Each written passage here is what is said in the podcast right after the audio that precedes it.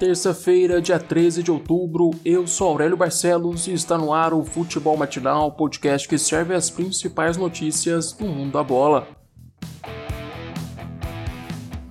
Corinthians anuncia Mancini como novo treinador para a temporada. O comandante assina com o Timão até o fim de 2021 e tem a missão de tirar o time da zona de rebaixamento. Mancini chega ao Corinthians depois de uma passagem pelo Atlético Goianiense, onde ele comandou a equipe por 18 partidas, conquistou 5 vitórias, 6 empates e 7 derrotas, deixando o Dragão em 12º colocado do Brasileirão com 18 pontos. A contratação, apesar de necessária para o Corinthians neste momento em que era impossível manter Coelho no cargo, gerou revolta por parte da torcida.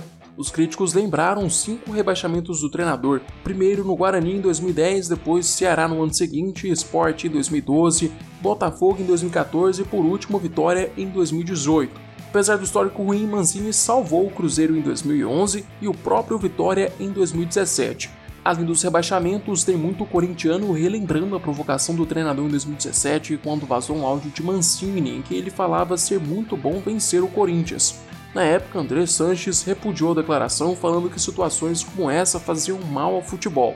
A apresentação de Mancini está marcada para hoje às 2 horas da tarde e o treinador estreia nesta quarta-feira contra o Atlético Paranaense fora de casa. Enquanto o Corinthians se preocupa na Série A, o Cruzeiro tem problemas na Série B.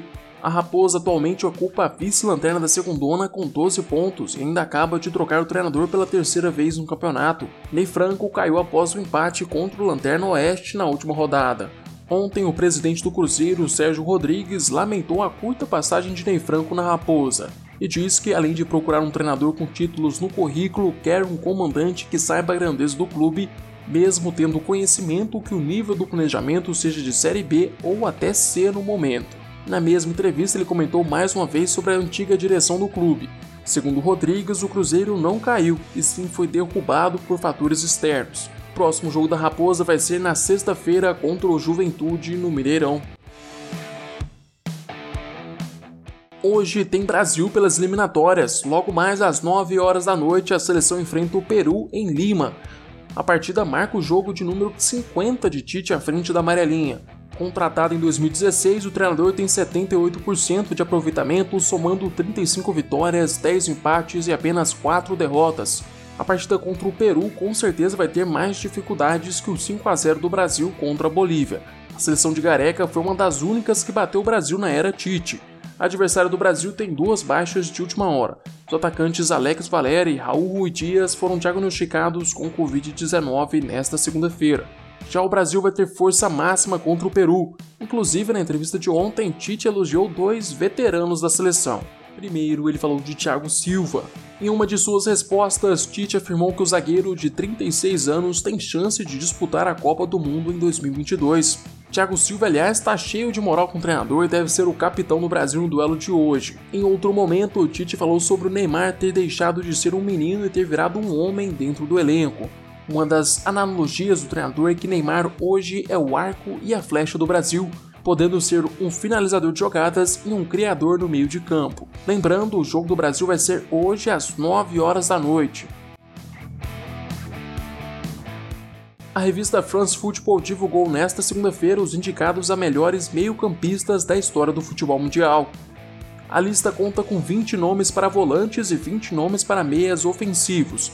Para essa votação, o Brasil conta com 6 jogadores. Entre eles estão Didi, Gerson e Falcão para volantes e Pelé, Sócrates e Zico entre os ofensivos.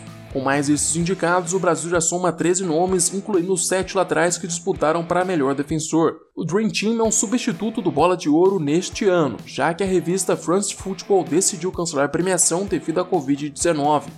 A ideia é selecionar os 11 melhores de todos os tempos. A escolha é feita por uma votação que envolve 170 jurados escolhidos pela própria revista. Mas você também pode votar no site da France Football, só que o voto popular não vai contar na decisão final você encontra o link da votação na descrição do episódio de hoje. Chegamos ao fim deste episódio. Eu, Aurélio Barcelos, volto amanhã com mais futebol matinal para vocês. Aproveite para se inscrever no nosso canal do YouTube e seguir o podcast no Spotify. Não se esqueça de compartilhar o podcast com seus amigos e familiares. Até mais!